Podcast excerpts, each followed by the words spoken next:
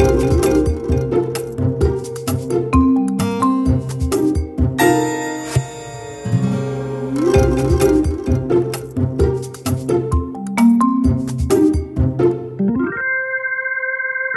Welcome to Managing Marketing, a weekly podcast where we discuss the issues and opportunities facing marketing, media, and advertising with industry thought leaders and practitioners.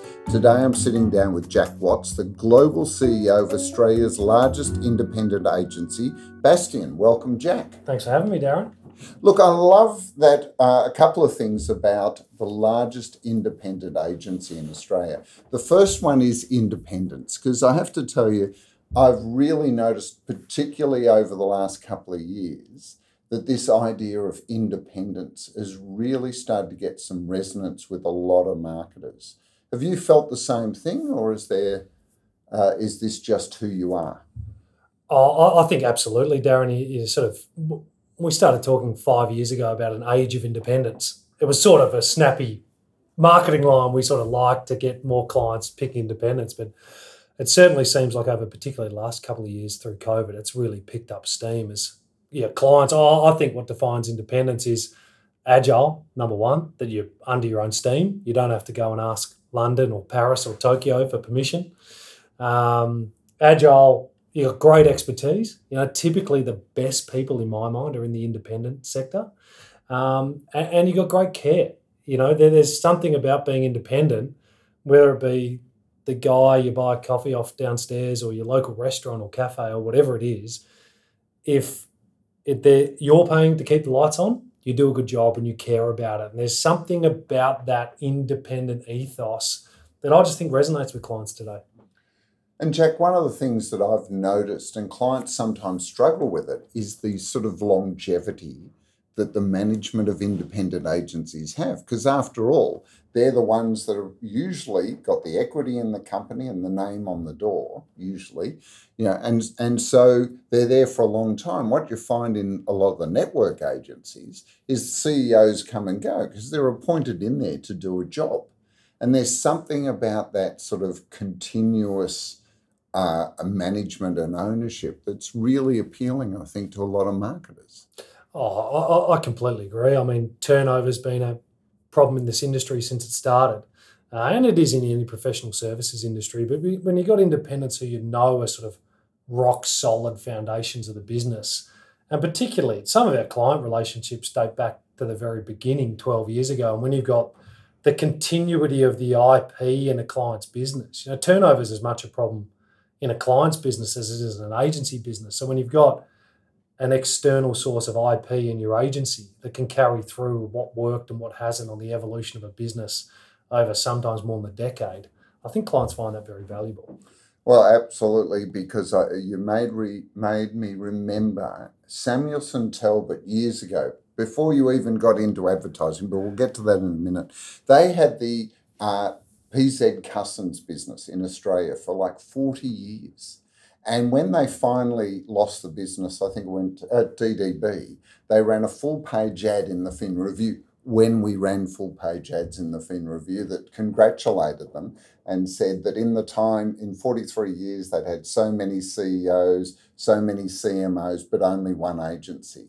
And I thought that was such a powerful message of that continuity, you know, and owning in some ways the heritage and the tradition of that company in this country is something that you know you would only see really in an independent relationship because there's too many moving parts in some of these big multinationals. But you're in some ways challenging them because the other line I like in there is the largest. And I know people go big is not better necessarily but you've got there fairly quickly. You know, to give us some background on Bastion, and I know it's gone through Bastion Collective and a few other names, but you know, it's not that old, relatively speaking, is it? The company started what uh, just over a decade ago. Yeah, so we've been going twelve years, Darren, and it feels like I'm 34. So you got you. Me, so you're a baby. Yeah, you got me, started. me at 22 and my brother Fergus at 24 uh, yeah, in the genesis of it in about 2009, 2010. So, so also coming out on the back end of the global financial crisis. That's right. Well, we both lost our jobs for very he, he him he was a footballer. He he played AFL for Adelaide and St Kilda, and I was there one day at Port Melbourne, and he was on the outer wing, got tackled, broke his leg in eight different places. I remember watching him get carted off the ground, and it was like, well, that's going to be hard to come back from. I was a currency trader. I thought that was my lot in life and in finance and markets and all that sort of stuff. And I got the sack too in the GFC. So we were both living together. Um, couldn't pay the rent, neither of us. And it's like, well, the options are we've got to either find a way to pay the rent or we're moving back in with our parents, which was the worst case scenario for a couple of men in their early 20s. And so he went off and worked in an advertising agency. I scratched around trying to do a couple of things. Uh, and in the end, he started a creative agency and I started a sponsorship agency at the same time. So we got an office together, shared resources, built the things in tandem for the first year until we said, well, this makes a lot more sense together. So there's a good chunk of our 20s, Darren, where, where we spent a lot of time working out what we were doing. To be honest, I really feel like we've only put the pieces together in the business in the last three years, I would say. Thankfully, that would, that really started to come together in late 2019, which had us in good nick when COVID hit and, and yeah. we were up against it, and every agency was up against it. So it's been a hell of a journey. I mean, every mistake you could possibly make of being an impetuous, headstrong young man or two two young men who thought they were they were the smartest people in every room they walked into. We made so many mistakes, lost big chunks of money on on things that were just obviously we shouldn't have been doing. But they were great learning opportunities and got us to the point we're at today. Well, it's that old uh, saying, isn't it? What doesn't kill you makes you stronger in, in business, especially Absolutely. because you know. In, I always uh, think it's funny how we love focusing on success, but really the biggest lessons I've learned over 22 years running this business is it's those, all those mistakes that you don't necessarily go around shouting, hey, I made another mistake or I lost a lot of money. Though one of them is in 2007, I opened offices in Singapore and Hong Kong a week before the global financial crisis. so, you know, great moments in poor timing. But uh, oh, I, I used to find that playing football. Like I only played amateur football in Melbourne, but it was like if we lost by a point, we would tear ourselves to pieces looking for every piece of improvement we possibly can. If we won by a point, which was typically the bounce of a ball, yeah. just luck, we would celebrate all night long with champions and we are going to win the premiership and all that sort of stuff. And really, whether we won or lost that day was down to luck. But just what it said on the scoreboard meant we completely changed our approach post game. And it never made any sense to me. It's like, yeah we should be changing when we're winning. Like that's yeah. the time to make the changes. Yeah, what did we do that we should do more of Absolutely. to keep winning? Yeah. Absolutely. But Jack, where did the name Bastion come from? Because I love it from the point of view it creates this sense of strength and you know uh, and and permanence in a way. It's the bastion of advertising. No, well, it, it was yeah. You got to go back to the genesis, which was in the GFC, and what our job was was to convince clients to spend money. Yeah. When everything suggested they shouldn't be spending money, and our whole thing was active defense. That's what you get. It's not enough to just defend; you have to actively defend. And you know what we've been through over the last couple of years. Invest when times are tough to grow market share out the back of the pandemic in this case, or the global financial crisis ten years ago and so, what a bastion is, it's a, it's a medieval word. So, it was one of the biggest innovations in medieval fighting, which was you could defend your castle until the enemy was at the gates. And when they were at the gates, you couldn't shoot arrows down at them because they were too close. Mm. So, a bastion was like a triangular sort of uh, jut that was carved into, that was built into these castles so that when the enemy was at the gates, you could fire back upon them. And our whole analogy was that the enemy's at the gates, you need to innovate, hence Bastion, which was the original innovation of active defence. Yeah. That's where it was a good story at the time. Yeah, no, and a good story now because you know I think a lot of the times people are focusing on you know the long term, but in some ways you only get to the long term through a succession of battles, don't you? absolutely. Interesting. So where was when did the vision sort of coalesce for you around this idea of building the biggest, or was it ever a vision to build the biggest? Oh, look, I would I would love to say, Darren, we started out 12 years ago with this grand vision. The reality uh, is we had no idea what we were doing, and the primary objective was um, pay the rent, not to move back in with our parents. And when that was covered, it was like the secondary objective was, well, let's avoid getting real jobs for as long as possible because this is good fun. Yeah, it was hard work, obviously, but this was really good fun. And it was, it wasn't until we started putting the group together, we just sort of followed the bouncing ball with our clients. It was like I was doing sponsorship, Fergus was doing creative. We started padding out the edges of each service offering, and then what kept coming up was our clients um, kept asking for PR services because that was sort of the bit that fit in between. Yeah. Uh, and so we went and bought a PR business. Uh, it was called Undertone Media. It was a friend of a friend, um, Janie Martino, who started that business in Richmond, and we bought that business in. And then all of a sudden, we started to build out this group. So it wasn't until about five years ago that we sort of settled on this objective, going, "Oh, hang on, we're actually building something. What what what is that? Because we can pay the rent, and um, we don't have to get real jobs anymore. This is our job. So it's like, what what what does this mean? And so hence, where we settled on, you know, building the largest independent agency. And, and at that point, we had a line about the bastion of Australian ingenuity, mm. rediscovering that sense of Australian ingenuity. Um, you know, in, in, innovative problem solving, and, and I'm, it's a topic I'm extremely passionate about. I could talk your arm off about the future of Australia as an innovative nation. But um, yeah, now we're very much uh, as we've expanded globally about building the New World Agency. And as you've gone globally, and, and particularly you've gone into the US, have you taken that sort of Australian culture and in, in, ingenuity into that marketplace? And how's it resonating? Yeah, uh, look, ab- absolutely. Everything we've done, and that was our one of the um, big mistakes we made along the journey. I think it might have been, oh, must have been the mid 2010s, like 2015, 16. We went to London for no good reason. A guy that worked for us who was really good, his girlfriend, his partner, was a teacher in a school in Melbourne. She went to New Zealand for a holiday. Turned out the school never filed her visa. She got deported back to the UK. Oh. Ah. So he moved back with her, and we started a London office. All of a sudden, we had 20 people over there uh, my brother moved over there. It was actually going quite well. It's an ex- as you know, it's an extremely competitive market. Mm. Um, and the whole thing fell in a heap. We just went too fast, and it cost us a million bucks, like a million dollars.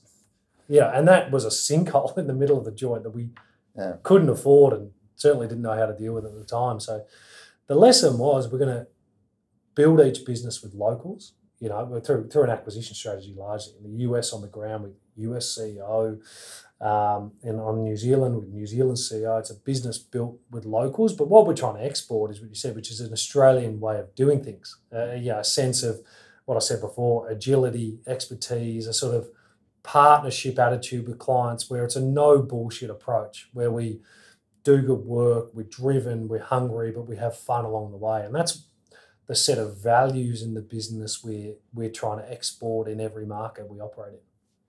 And it's interesting because part of that is achievable because of the idea of the founders. You know, there's that concept about the founders actually hold the values and the culture of the organization in them. It must be really important to find the right local uh, partners to actually export that to because they'll have their own values and their own culture that they bring to the table, and then how do you uh, sort of implant that or transfer that to them? Yeah, uh, it's a cracking question, Darren, and one that I, that, I mean, particularly with the New Zealand business we bought in last October. 60 staff over there, great business, fantastic leader in Simon Curran, been running 15 years, you know, great clients, Air New Zealand, Spark, Genesis, all the big clients over there. It's a pretty much the biggest, if it's not the biggest independent, it's neck and neck with the biggest independent over there uh, and you know, an incredibly intricate culture. You know, we, we I think Australians sometimes fall in the um, into the trap of New Zealand being the ninth state and territory of Australia. But it's so different. And working with the, the team over there for the last six months, particularly the way they, the journey they're on in, know, um, the journey on their relationship with the Maori people and the integration of that into New Zealand culture. It's so intrinsically integrated that I've learned so much about Mm. that. that we, we take we're bringing back to Australia of our integration of Indigenous culture into our Yeah. business. So we're trying to build yeah a new world agency model that's consistent in every market. I'm sure we'll talk about that in a second with regional culture and a consistent set of values. And they're three different things, and it's trying to the the balance I'm trying to get right is what do you sort of say has to be mandated, what has to be the same in every Mm. region, and what can be different because there has to be both. Um, the last thing we want to do is be a WPP or a Dentsu that just goes, here's how you do it, guys. I don't care about your local customs and your local cultures and what local clients want. This is how we do things. Yeah. It's interesting you should say that. And and you, one, you've mentioned the New World Agency, which I want to get to. But um, before that, uh, you know, when you talk about WPP, you know, the brands within there, and, and my last agency I worked at before I started uh, Trinity P3 was J. Walter Thompson. And it's interesting when you see the history. You know, J. Walter Thompson was a New York agency, you know, uh, Commodore J. Walter Thompson was a member of the uh, the, the New York uh, Yacht Club and uh, started selling media on behalf of media owners, and then it grew into an advertising agency. But it would, really wasn't until the 20th century, that's the 19th century, started it, the 20th century when they started to expand globally. And there was a guy, James Webb Young, who was the sort of the architect and the, the uh, person that carried the JWT to virtually every corner of the world. And he did that on the back of some big clients like the Krafts of the world. You know, just wherever they had a plant, they opened a J. Walter Thompson office. And while they recruited local people, they exported the culture of the original agency. You know, it was that sort of almost US imperialism of, you know, here's the US culture, here's our advertising agency, and bang, there it's going to work in Melbourne. There it is going to work in, you know, San Diego, or where, there it's going to work in Shanghai, for instance. Not back then, but you know now. And I found it really interesting because it's r- such an old imperialist way of thinking. Whereas what you've shared is almost quite, you know, 21st century, isn't it? Oh, absolutely. Look, and as an aside, I'm sure we'll talk about WPP in a second, but it's such a travesty that the JWT name no longer exists. Yeah. Um, you know, a great business that, that you know, 100 plus years old, as you said, and yeah, really defines so much about the way advertising is structured. Um, but I think an Australian set of values, an Australian way of doing things is imminently exportable. And we've been doing that in Australia since the, the, the modern day Australia started. Um, and I think that is congruent, absolutely congruent around the world and resonates. And when, when I go to the US and go and visit our major clients, which I did last month, it's a way of doing things that resonates with people. It's a there's a certain amount of spirit that goes with it. You know, we used to talk about in the early days. I don't know, I'm sure you've seen Toy Story, but the, the, the scene where um, Woody goes to Buzz, Buzz can't fly, and then Buzz goes, "There, I can fly." He goes, "Okay, we'll prove it," and Buzz just bounces off things around the room, and he ends up landing perfectly. And he goes, "There, I can fly." And Woody goes, "That wasn't flying; that was falling with style." Yeah. And that was our motto in the early days. You go, well, if we're young and, you know, we're in our 20s trying to sell big stuff to big clients, uh, if we don't have 30 years of expertise behind us, we're going to do it with style. So if we're going to fall, With we're going to style. fall with style. And so we used to have elaborate presentations to clients, dress up in all sorts of things. And I remember one time I did a sports presentation to a client and I had the kit of the sports club underneath my suit and I stripped off in the office. Um, and it was just it was the it was a level of chutzpah we needed to compete because if we didn't have the expertise, we had to have the style. And Yeah. and I've tried to keep the ethos of that as we've expanded our business globally because often for clients, and I think we forget this as agencies, we're typically the best part of their day. You know, where you're presenting, Well, you can be. you can be. But it's up to you. I mean, this is going back to what you said at, almost at the start of our conversation. You know, it was about this is a job that's fun.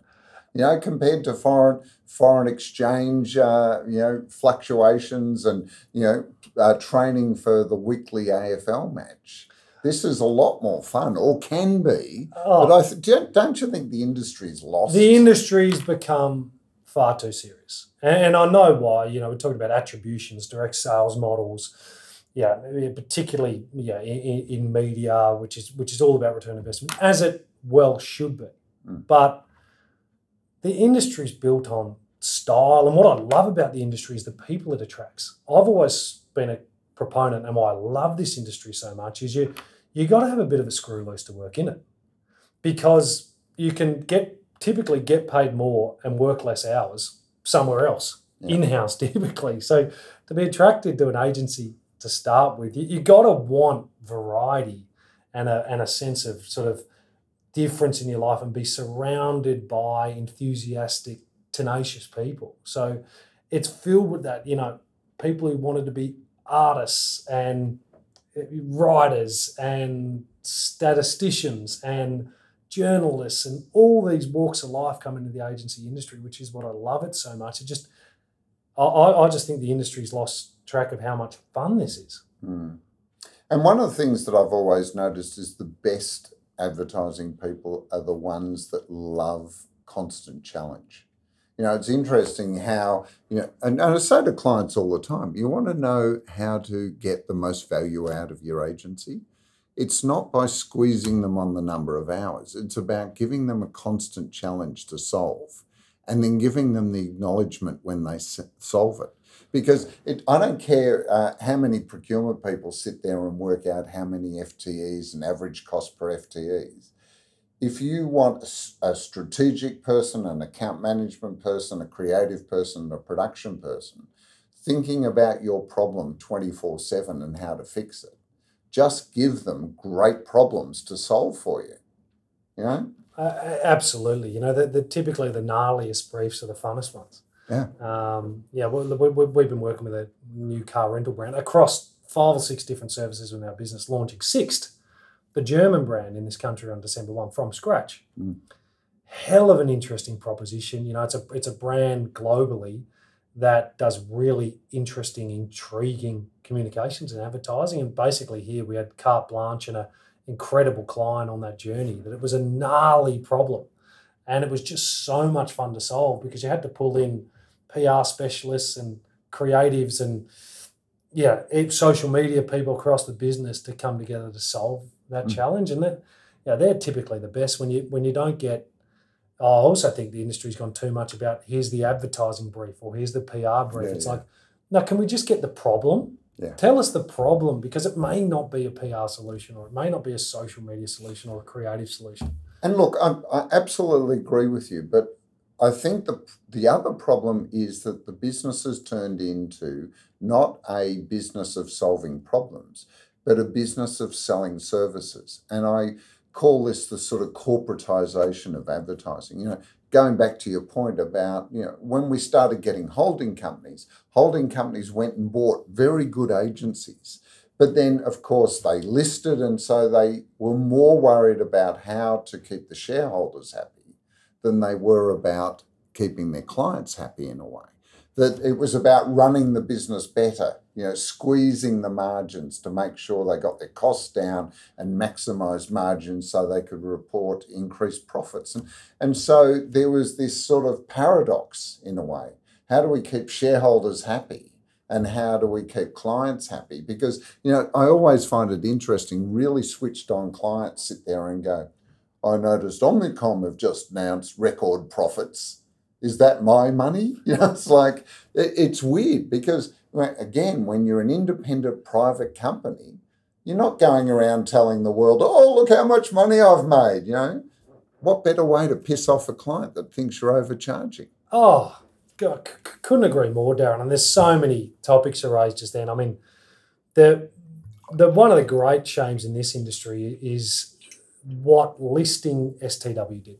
Yeah. You know, that was a great business. You know, and and, and much before my time. You know, as I said, I'm, um, yeah, I wasn't around for much of it, but so many people in our business used to work in yeah the Singos and the STWs and all, all of even the Mojos when that got bought. It just the corporatization of creative, they're juxtaposing forces. You know, they're almost like opposite magnets. And don't get me wrong, there's a certain amount of rigor and detail and margin that needs to be driven out of agencies because I feel very strongly about that. That fundamentally, we've got a responsibility to make sure all our staff's jobs are secure. So we're unashamedly driven by um, a financially secure business to mm-hmm. make sure that everyone's going to put food on the table for as long as they, as long as yeah, they, they've got a job as Bastion, and Bastion's going to last a very long time. Um, but it just the, the the corporatization of communications and creative is just run, strung the life out of this business, um, and, the holding co model is just you know c- completely taken the fun out of it. And I could go on all day about how fucked the co model is. I mean, it's just wrong. Can, can well, we just look, agree that? No, look, I, I, have, have come to the realization that it, in many ways, meets the needs of a small but small number of clients, but very large clients. You know, in some ways, if you've got a global business and you're wanting control over that global business, then appointing a global network of agencies to service it is a way of achieving control, but not necessarily doing the best advertising, oh, right? Absolutely. And so I think it works for those. I feel sorry for advertisers that might be in only two or three markets and are, are with one of those because what they don't realize is that almost all of these holding companies and the networks that belong to the holding companies have to pay a percentage of all their revenue. Of course. Right? And it can be anywhere between, I've heard, as little as 7 or 8% up to 15%.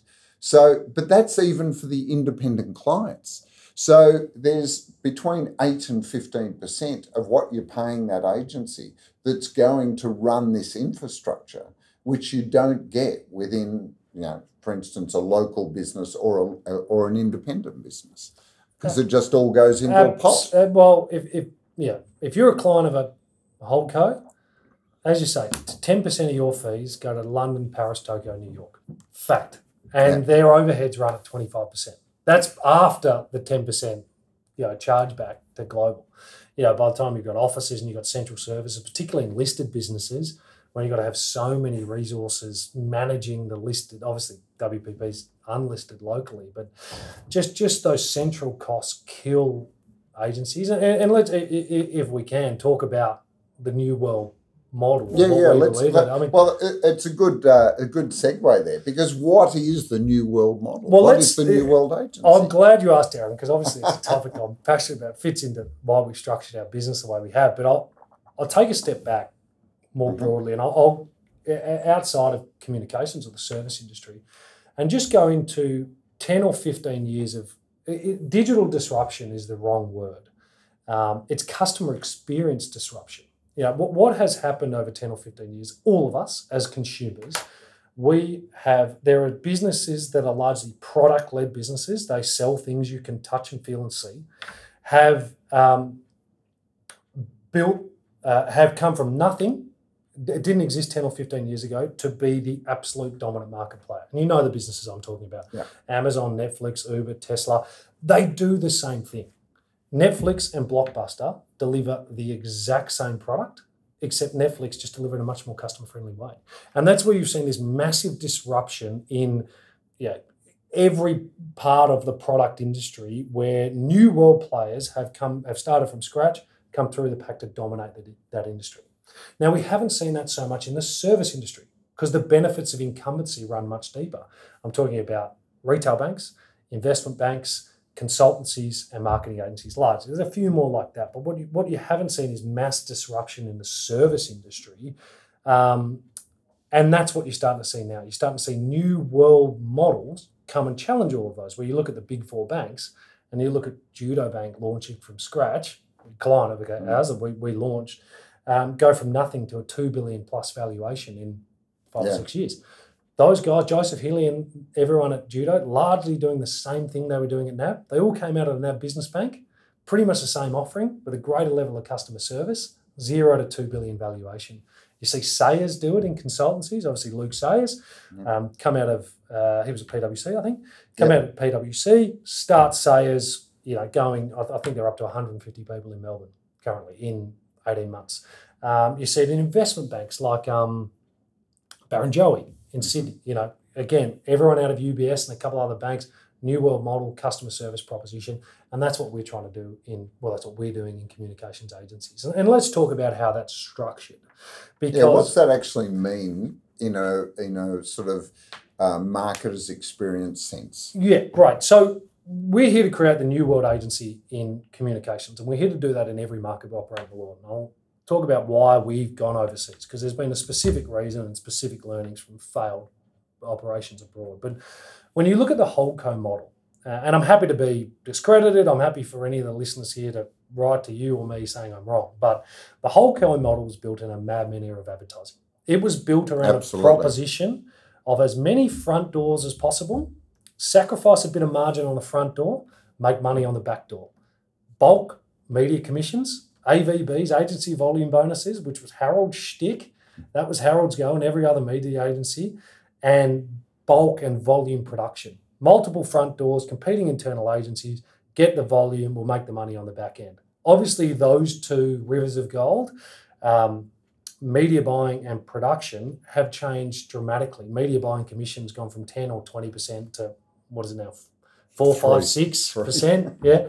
And where you used to make million dollar ads every week, you now might make one a month, one a quarter. The, the model of production is a lot harder model to make money. Well, and even worse because it's moved away from the big TV production, and really the volume is in the thousands of you know social media updates that are all Absolutely. And well. where you used to make money is in the big ads because Yeah. you'd be creaming margin at every step of the way, or the multinationals will be. And so the whole model doesn't make any sense because the money makers on the back door don't make money anymore or not make nowhere near as much, which is why you're seeing JWT and Wunderman. That's why you're seeing consolidation Yeah. because the costs of multiple front doors and competing internal agencies doesn't make sense anymore because you can't make the money on the back end. And so clients want less agencies, not more, in my opinion. They want, because the consumer journey has changed so much, the consumer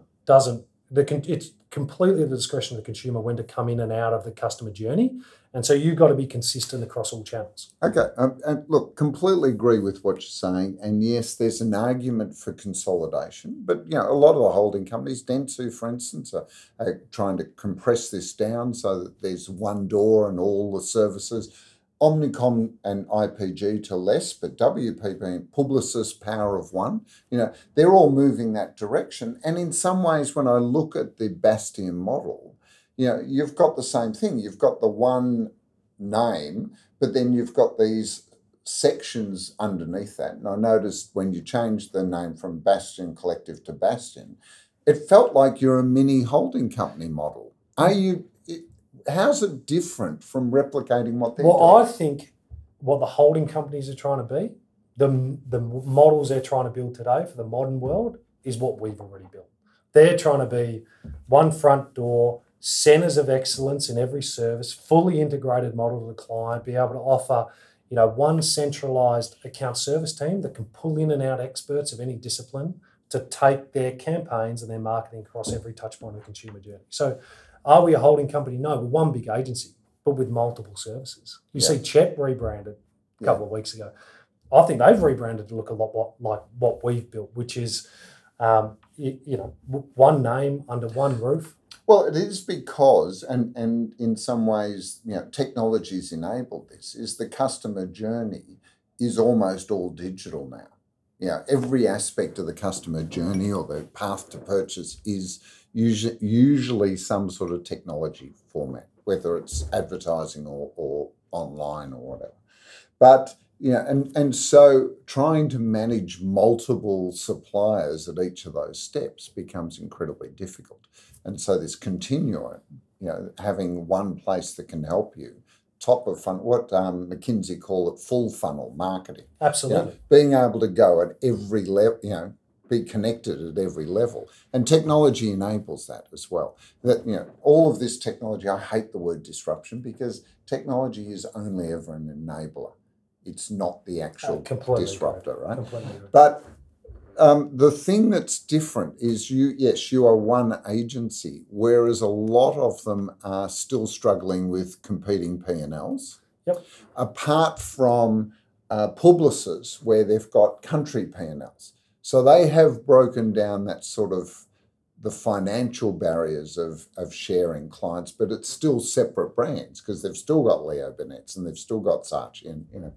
Well, whenever you've got competing internal agencies, you will you can never provide a truly integrated service to the client, in my opinion, because you're competing with yourself. And the walls will never be broken down inside the agency to deliver what's best for the customer because you're head to head. And and that's never going to happen. And that's my challenge, Darren. I'll- So, so Jack, um, you know, your market research, you tell me the names. You know, Yep. you've got names. Insights, yep. Insights, right? And you've got PR is uh, amplify. Amplify. You know, are they separate businesses or are they just labels to help people navigate? They're separate services. So we talk about our business being wide, as in we deliver the breadth of communications, everything Mm. but mainstream media, which I'm sure we'll talk about, um, but deep, as in every service we offer is delivered by true experts. We're never going to be one of those agencies that says, yeah, we can do your corporate comms or we can do your PR and we're going to trot out our one PR person. It's like, no, there's 40 PR people sitting over there that are true experts in their field. So they're built in, in, in centres of excellence, centres of expertise um, that all work together as one big agency or as individual services as they may be. So, give you a stat 70% of our clients touch more than one part of our business. Most of our largest clients touch four or five parts of our business. And I've heard this feedback from a lot of clients is when they get fully integrated as a large client of ours, they don't know which services they touch, to be honest. They just see it all as Bastion, which is exactly what we want them to see it as.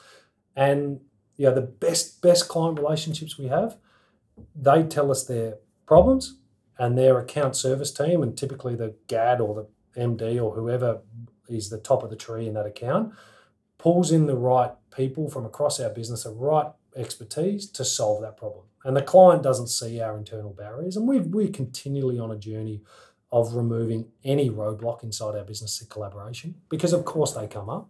And my job is to throw them out the window as quickly as I can find them. So, Jack, what I'm hearing is that in some ways, New World Agency or the New World approach is to do exactly what the industry has been telling their clients, which is to create a seamless experience for the client.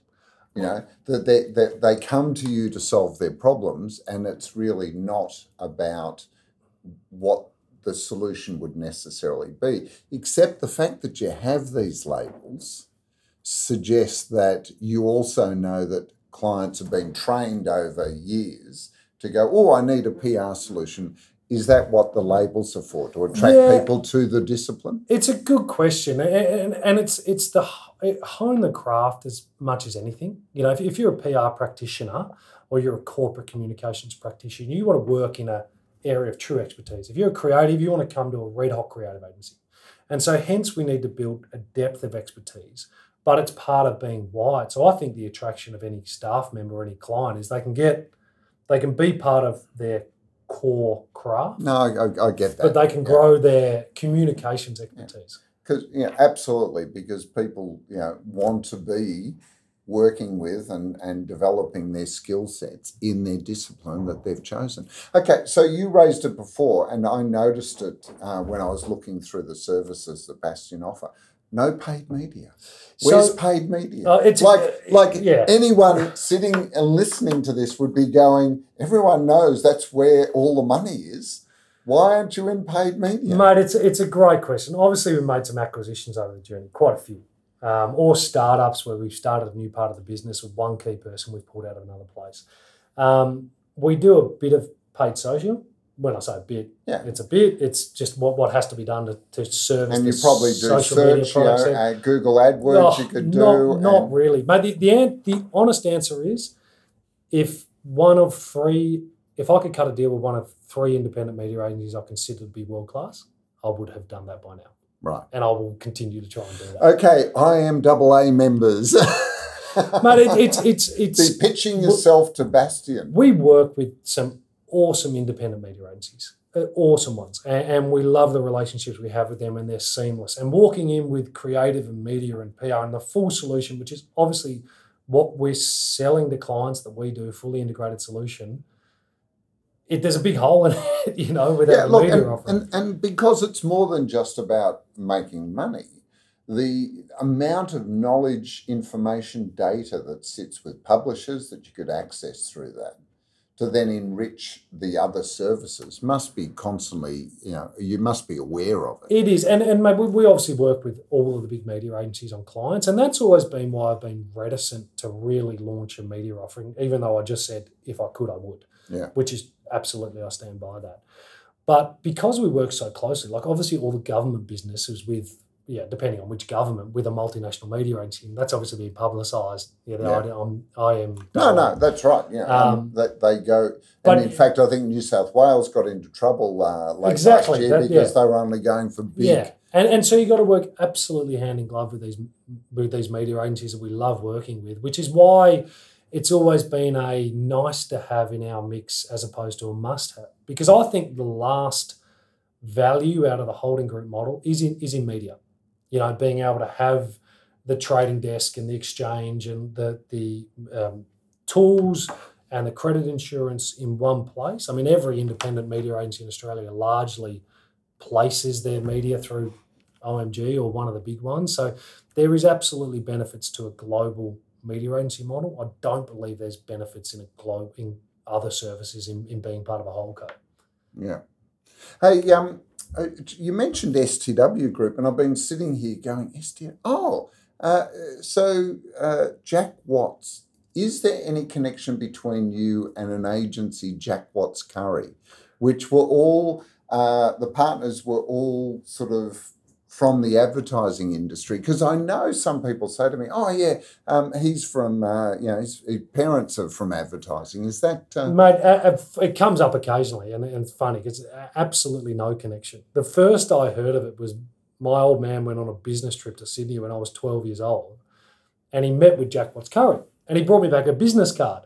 Yeah, as you're 12 and before the internet, and it, said Jack Watts on it, and I thought it was really cool that like I had a business card. Okay, so so on that basis, you know, one of the things that excites me is when I have these conversations with people that have started agencies without having a heritage of, of advertising. Because do you think it's given you an advantage or a disadvantage in the way that you've built the business? I, I think it's, and again, this comes up occasionally, and I, I think it's been a massive advantage because you go in with no preconceived ideas. Yeah.